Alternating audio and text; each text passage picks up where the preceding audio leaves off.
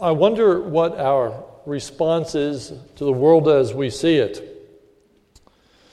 We watch the evening news, we see the tragedy in the Ukraine.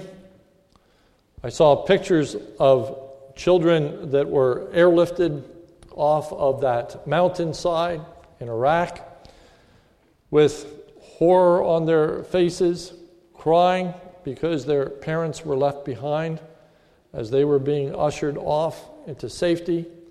I saw the squalor of the makeshift communities that these people are being taken to. I watched the tributes that were given to a famous entertainer that decided that life was not worth, it, worth living any longer and committed suicide. Then I'm aware of family members with diseases, marital problems, financial woes, and a host of other hardships. So, what should our response be to all of that? We desire to have a Christian worldview, but what is a Christian worldview? Why I submit to you, it is viewing the world the way in Christ, way in which Christ does. And certainly that is a multifaceted topic. But this morning, I want to focus on one particular aspect of Christ's view of the world. When he looked at the crowds of people that gathered around him, what did he see? And what was he moved to express? Our passage tells us in Matthew chapter 9, verse 36, when he saw the crowds, he had compassion for them. He had compassion for them. That's a key thought in the book of Matthew. It's repeated. It is given again with the feeding of the 5,000. It says that he was moved with compassion for them. It is an ongoing theme in the book. Jesus was moved with compassion. He pitied them. He had sympathy for, sympathy for them. He felt their pain, as it were. So this morning, I want us to look at some lessons concerning Christ's compassion. Lessons concerning Christ's compassion. First, the reason for his compassion. The reason for his compassion. Jesus saw the needy position that the people were in. Notice verse 36. When he saw the crowds, he had compassion for them. Here's the reason because they were harassed and helpless.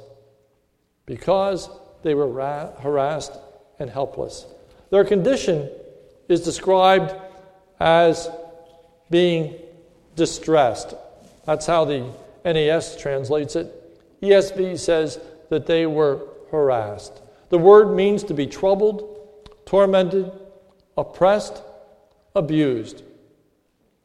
They had all kinds of miseries and heartaches that Jesus had been addressing.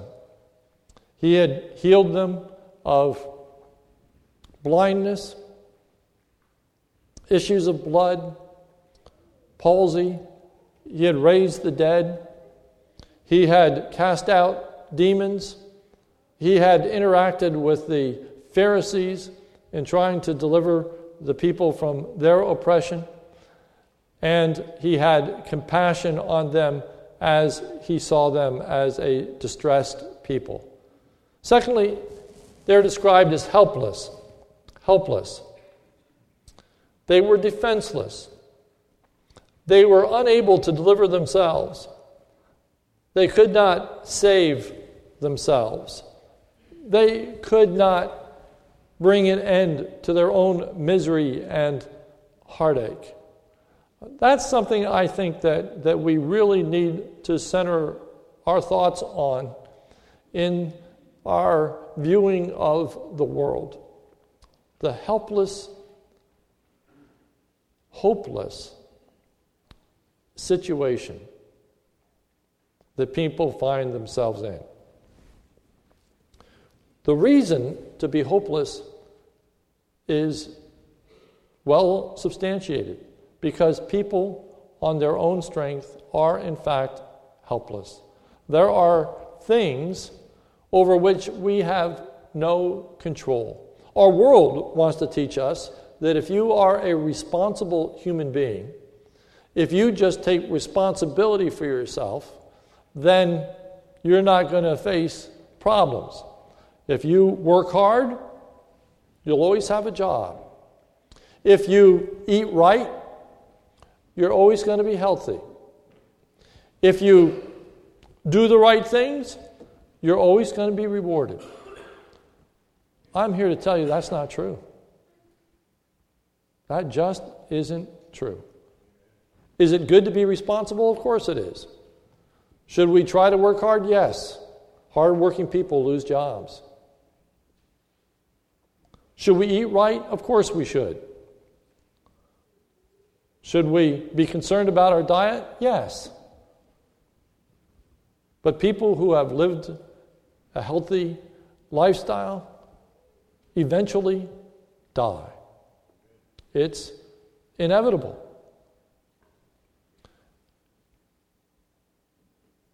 Jesus looked at these people as helpless.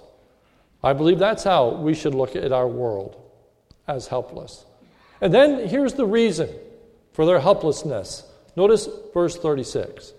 When he saw the crowds, he had compassion for them because they were distressed, they were helpless, they were like sheep without a shepherd. The shepherd motif is huge in the scriptures. Uh, we don't live in that same kind of agrarian society as what they did, so this may not mean as much to us, but the shepherd motif again is strong. They needed a shepherd. A shepherd occupied many roles in caring for the sheep. The shepherd would protect them, deliver them, provide for them, care for them, lead them, guide them, feed them, on and on. The shepherd met all the needs of the sheep. He looked at these crowds and had compassion on them because they were like sheep without a shepherd.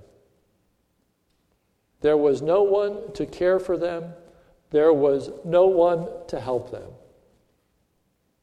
There should have been. There should have been.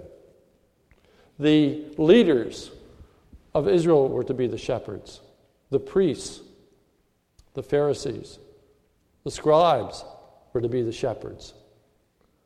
In Ezekiel chapter 34, God says this concerning the shepherds The word of the Lord came to me Son of man, prophesy against the shepherds of Israel. Prophesy and say to them, even to the shepherds, Thus says the Lord God, Ah, shepherds of Israel, who have been feeding yourselves, should not shepherds feed the sheep?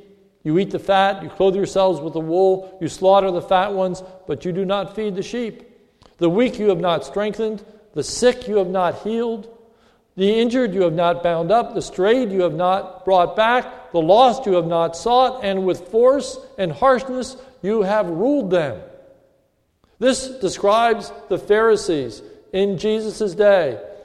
All that Jesus tried to do in helping these people, they stood in adversity and, and, and, as an adversary against him. In the section just before us, when he cast out demons, they said he does it by the prince of demons. He does it by Beelzebub. They found fault when he raised from the dead. They found fault when he healed their diseases. They found fault when Jesus taught them and instructed them. But he had compassion on the people because they did not have the kind of shepherds that they should have had. Ezekiel 34 6 My sheep were scattered, they were wandered over all the mountains, on every high hill. My sheep were scattered over all the face of the earth, with no one to search or seek for them. Crowds were coming out to Jesus because they were wandering aimlessly. But we find out Jesus will be that shepherd. Ezekiel 34, verse 11. For thus says the Lord God, Behold, I, I myself will search for my sheep and will seek them out. As a shepherd seeks out his flock when he is among his sheep that have been scattered, so will I seek out my sheep. And I will rescue them from all places where they have been scattered on a day of clouds and thick darkness. That continues in the theme of the New Testament where Jesus said, I am the good shepherd. I lay down my life for the sheep. He came to heal, He came to restore. Jesus is, of course, that good shepherd. It speaks to all the ways that Jesus had ministered to the people. Look at the verse previous, uh, Matthew 9, verse 35. And Jesus went throughout all the cities and villages, teaching in their synagogues and proclaiming the gospel of the kingdom and healing every disease and every affliction.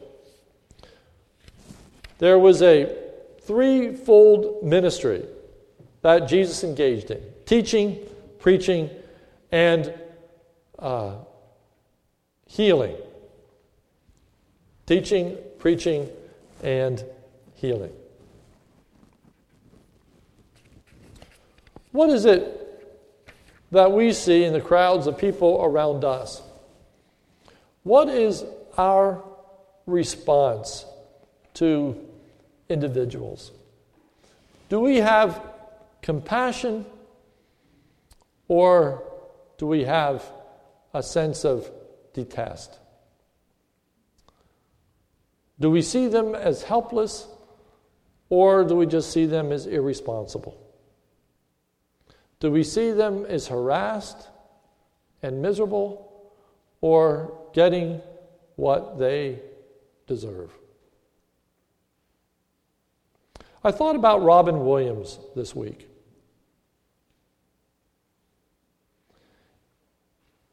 It was interesting reading the different accounts as to what people thought drove Robin Williams to commit suicide. The one that was most often mentioned in the stuff that I read was his depression, that he had suffered from depression for many, many years and been on all kinds of medications, etc. Had just come out of a clinic in which he was supposedly have just a maintenance and was doing better with his depression. Some spoke of other areas of his life where there were needs. Evidently, he had some big financial woes. Uh, one friend said that he was about to uh, declare bankruptcy. He had a $37 million ranch that was up for sale because he couldn't support it any others uh, any, any longer. Some said it was because of his career. He was greatly distressed over the fact that his television show this past year was canceled, wasn't renewed. Uh, by reports, he didn't even want to take the show, but because of the financial straits he was in, uh, he was forced to go back to television and pick up that show. But he thought from the start that it was going to be a failure. Uh, he didn't have a, any confidence at all in its writers or in its plot, and sure enough, it was a big flop. Some said that he couldn't handle that, uh, that kind of failure. His third wife said that he had just been diagnosed with Parkinson's disease and that uh, he had not yet made that public but he was wrestling with, with Parkinson's. Was it Parkinson's? Was it finances? Was it depression? Was it pride? It's probably all those things. Probably all those things. But who would have looked at Robin Williams and thought, Number one, that he was going to have to declare bankruptcy. You look at him and you think of all the roles that he starred in, all the movies that he did, if anybody should have been financially well off, one would think, well, that's got to be Robin Williams. Yet, close to bankruptcy. If anybody should have been happy, man, here was the clown. Here was the great comedian. Here was the person who could put a twist on any situation and make it funny. If anybody should be happy, one might think it's Robin Williams. And here he is depressed.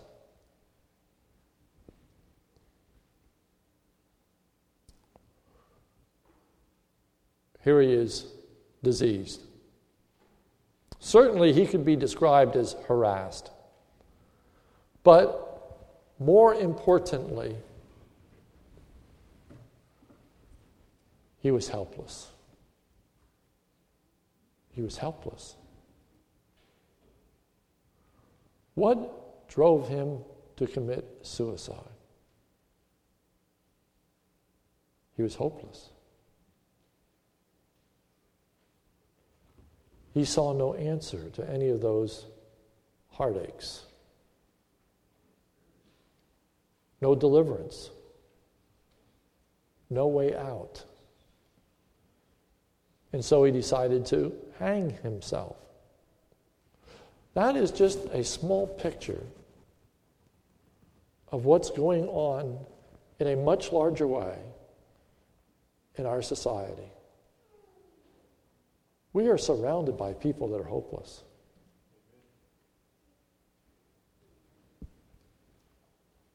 That see the future is only bleak, who suffer quietly and see no way out. And the reason is is they're sheep without a shepherd. There's no one to lead them, direct them, guide them, protect them, watch over them. They don't have a personal saving relationship to Jesus Christ. It makes all the world of difference. And so Jesus has compassion on them, on people that have nowhere to go, no place to turn but to Him.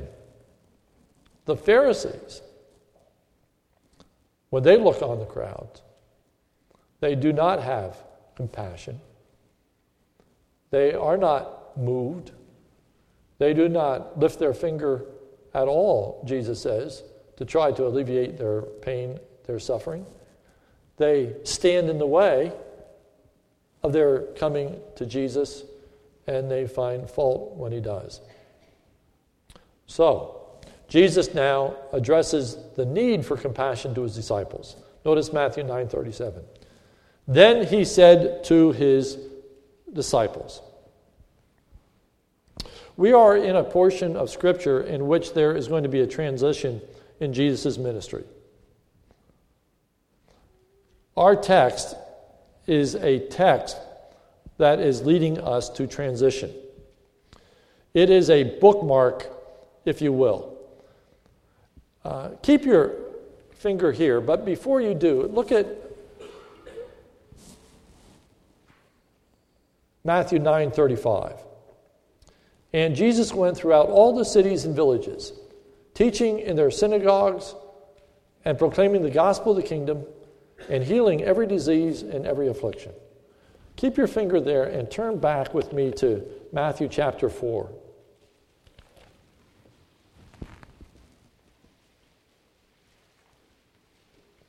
Matthew chapter 4, verse 23.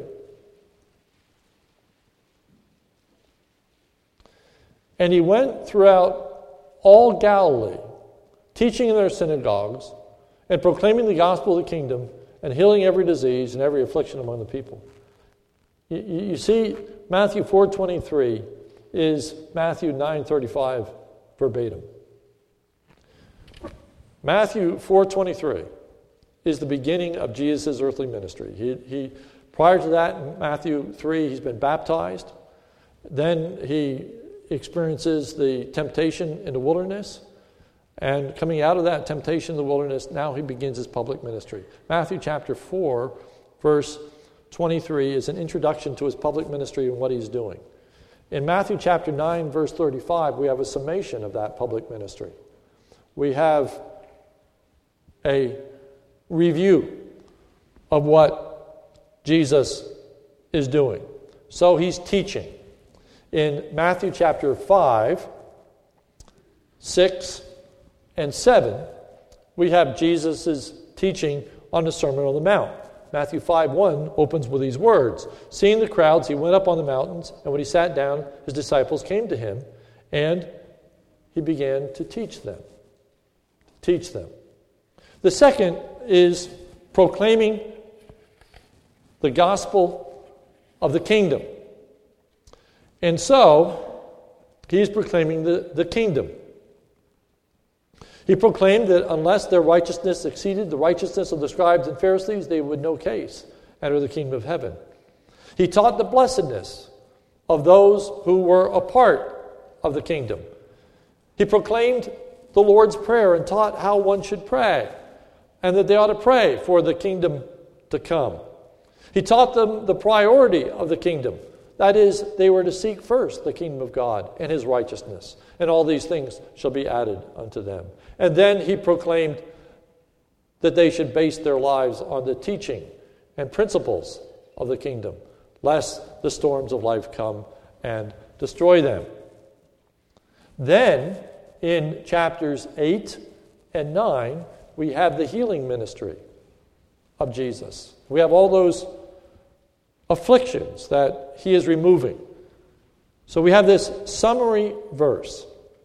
But up until this point, the disciples have been following Jesus and observing Jesus' ministry and being taught by Jesus. Now comes the transition. Now Jesus is going to be sending the disciples out on their own to come back to Jesus from time to time.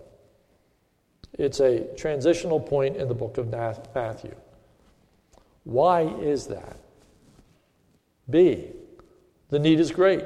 Matthew 9:37. Then he said to his disciples, "The harvest is plentiful, but the laborers are few." Now the metaphor changes. It moves from sheep and shepherd to field and harvest. The harvest is large, meaning that there is a great work to be done.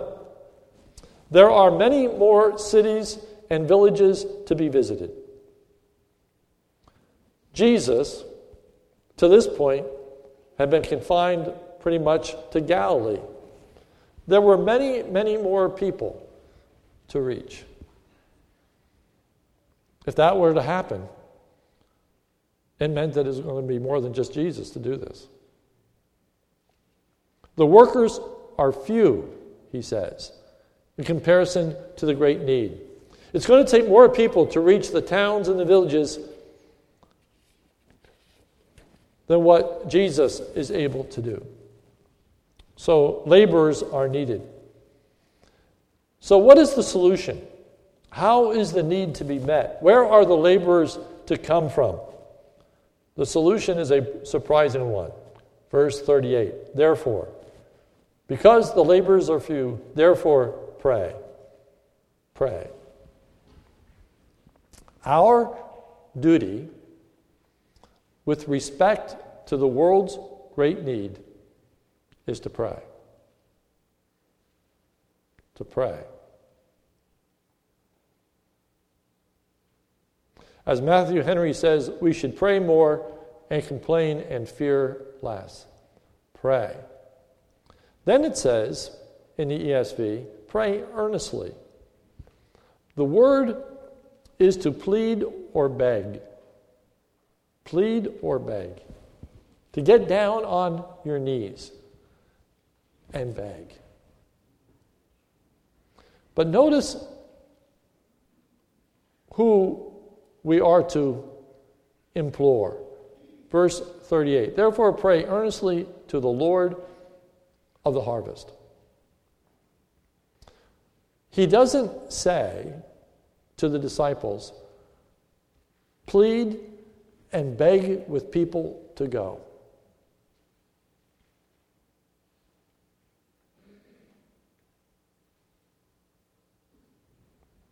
You won't find a verse in the scripture that says, plead and beg with people to go. But I can't tell you how many sermons I've sat through that plead and beg with people to go. We're back to a Christian worldview. We're back to looking at things from Christ's perspective as opposed to the world's perspective, about how he does things as opposed to the way that the world does things. The world, of course, seeks volunteers. The world, of course, tries to guilt people into doing things. The world, of course, centers upon mankind and, and their involvements. But notice what it says. What it says. Verse 38 Therefore, pray earnestly to the Lord of the harvest to send out laborers into his harvest. If you mark your Bible, I encourage you to circle the word send out. Send out laborers. And if you're using a uh, ESV Bible this morning, it's easy because uh, chapter 10, verse 1 uh, is um, in your same page. But uh, circle to send out and go to Matthew 10, verse 1. He called in the 12 disciples and gave them authority over unclean spirits to cast them out. And circle cast out. It's the same word. It's also the same word that's used just previous to this, where Jesus casts out demons. In fact, it's almost always used in association with Jesus casting out demons. And here he says, he uses that word to cast out laborers. It means to exercise authority over.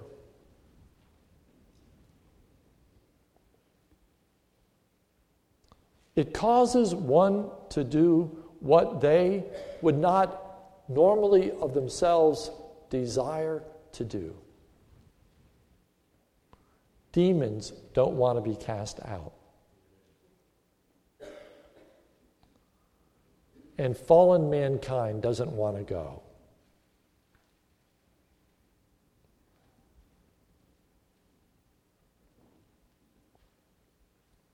If we're going to have a spirit of compassion like we should, it requires a work of God's grace.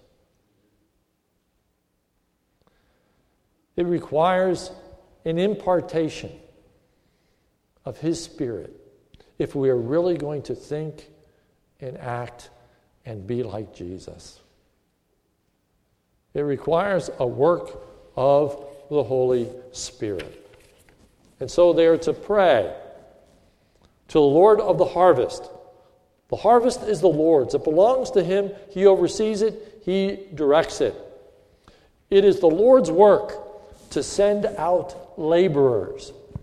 That's why I wanted us to continue on to chapter 10. Because so often we just make chapters break and lose the continuity, lose the flow. In chapter 10, the prayers are answered. Jesus furnishes the laborers. And notice what he does. First, Jesus calls the laborers. Matthew 10, verse 1. And he called to him his 12 disciples. He summoned them, his 12 disciples.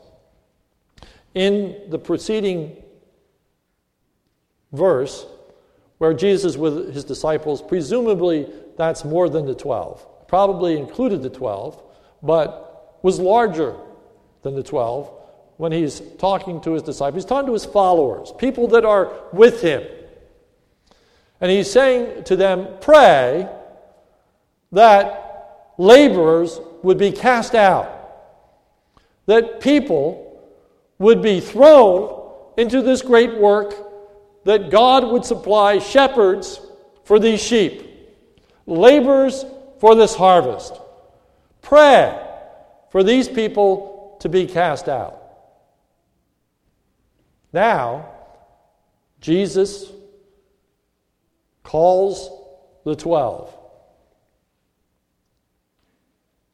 He called them by name. Notice Matthew 10 2 and 3. The names of the 12 apostles are these. First, Simon, was called Peter, Andrew, his brother, James, the son of Zebedee, John, his brother, Philip and Bartholomew, Thomas and Matthew, the tax collector, James, the son of Alphaeus, and Thaddeus, Simon the zealot, and Judas Iscariot, who betrayed him. He was part of the mix. That was no mistake.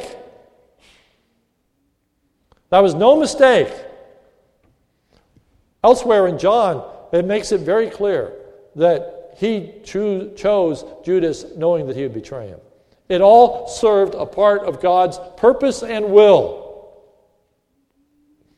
of which no one could have known, and no one would have understood, and no one would have devised.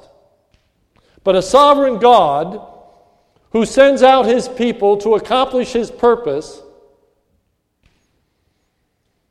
will bring about his harvest.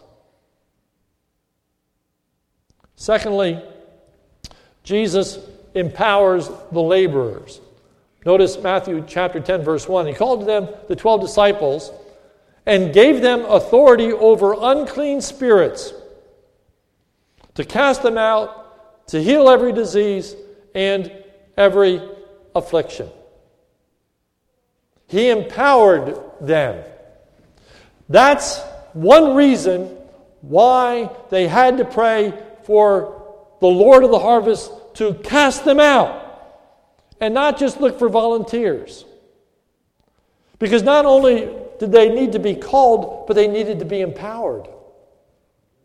They needed to be enabled. They needed to be able to perform the work that He was calling them to do. God not only calls, He also equips.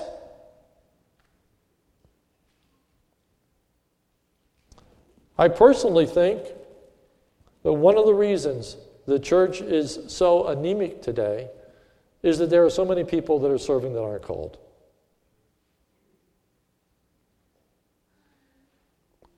And I know in the day and age in which we live that that almost sounds heretical.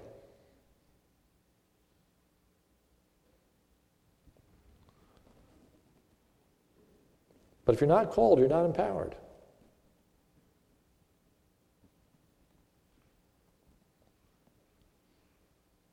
We're losing sight of God's call. We're losing sight of God's intervention in the life of an individual that says, I want you to serve me. We're making it generic. Rather than praying that God would thrust people out that are equipped and enabled and empowered, we're taking these matters into our own hands. Jesus empowers the laborers. Next, Jesus sends out the laborers. Verse 5 These 12 Jesus sent out. Now, different word. Different word. Jesus sent out. The term apostle literally means sent one. Comes from this, this word.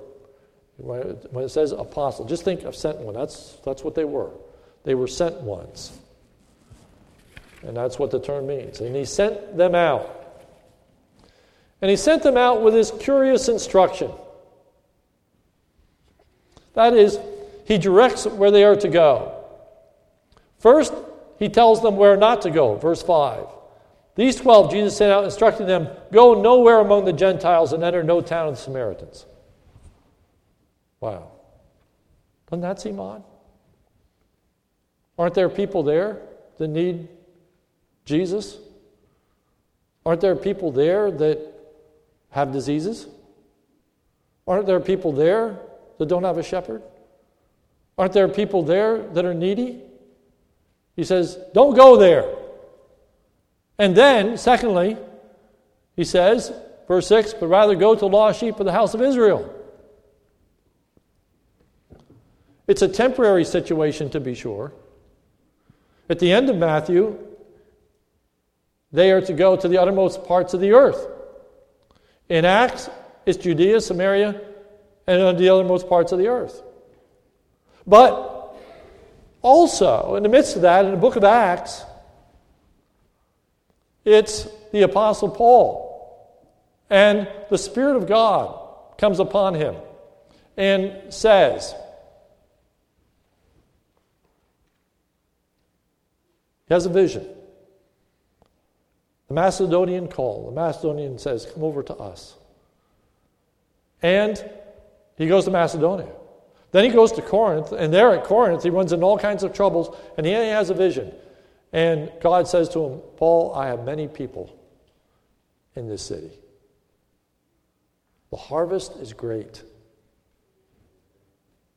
They hadn't been harvested yet, hadn't seen them yet, but Paul said, but God said, I have many people in this city. Stay there. Minister, labor. There is a fine balance in our Christian lives between human responsibility and God's sovereignty. I understand that. And we have to be careful that we don't swing the pendulum too far. I'm going to take the risk of swinging the pendulum too far on the side of God's sovereignty because I think we have been swinging it too far on the side of human responsibility.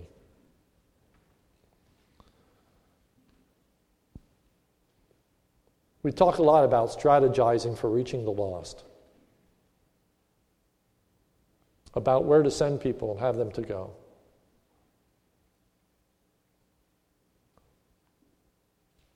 I wonder if we shouldn't pray more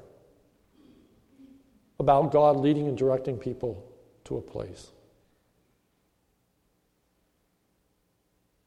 I personally believe that the Spirit of God moves people to go and to be at certain places.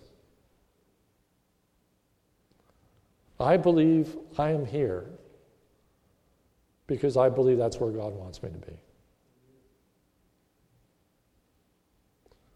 You say, well, how do you know that? Well, the answer to that is myriad. I'd sit around and talk to you for a couple hours about how I know that to be true. But I, I remember our brother Bill Mole. Now, that's a name from the past. Uh, he's dead and gone, but how many people remember that name? Bill Mole. Wonderful guy. Great missionary. And every time I would see him, literally every time, it seemed, he must have said this to me 40 times. He'd say, Cal, you need to be teaching in a seminary in Africa.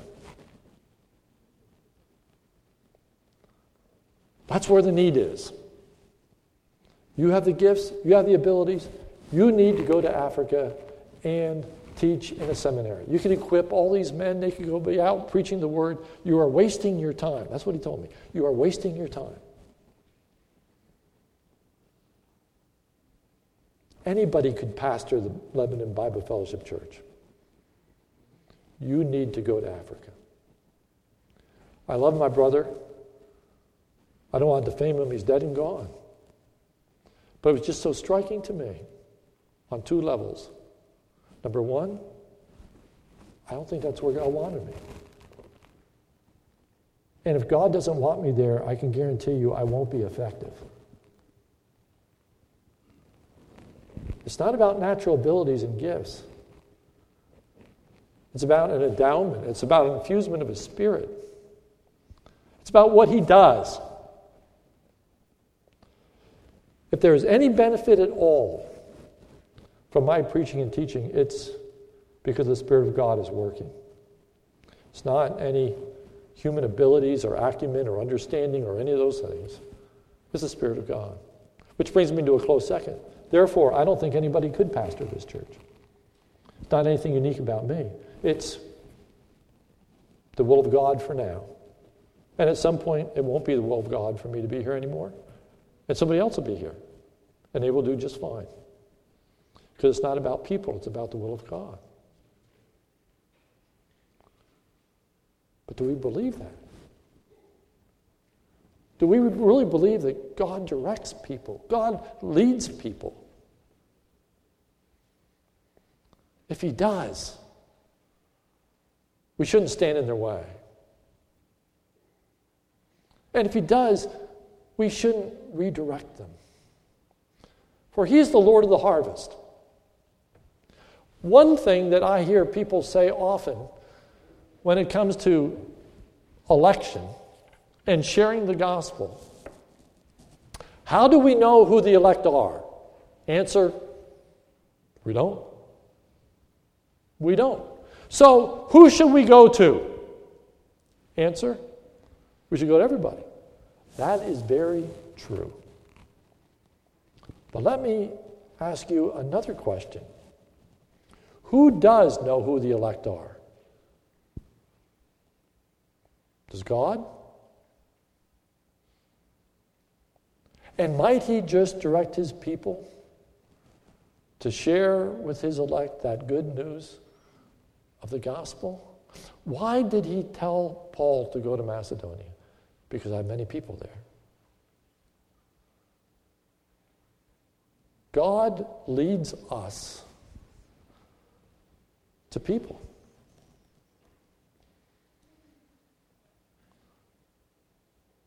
I think we need to be sensitive. I think we need to pray. Ask God to direct us.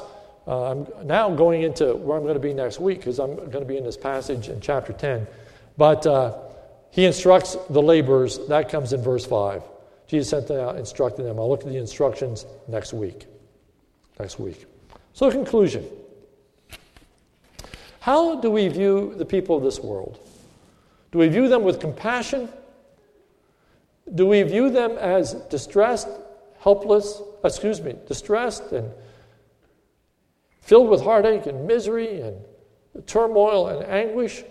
And most importantly, do we view them as helpless? Do we believe that they need a shepherd?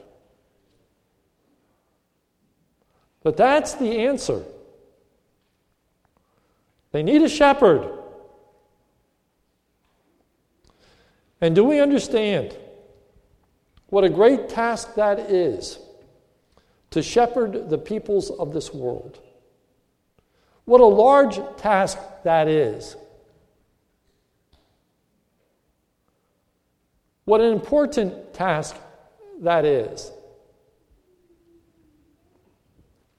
He taught, he preached, he healed.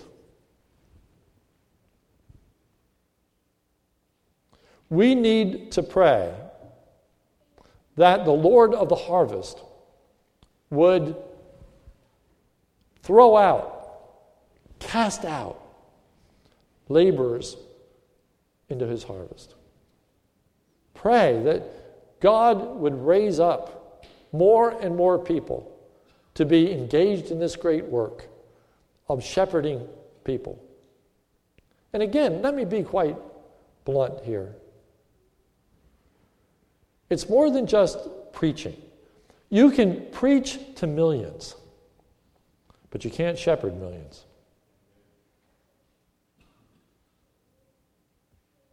You can broadcast your voice around the globe, but you can't reach out and touch people from a distance. And you can't really minister to all their needs and all their heartaches from a distance. That means it takes an awful lot of people. He says the harvest is great, the laborers are few. So don't go home and try to make somebody feel guilty, or don't go home and feel guilty yourself. Go home and pray that God would cast out laborers. And I think, probably to the surprise of the 12 that they were part of the answer to the prayer.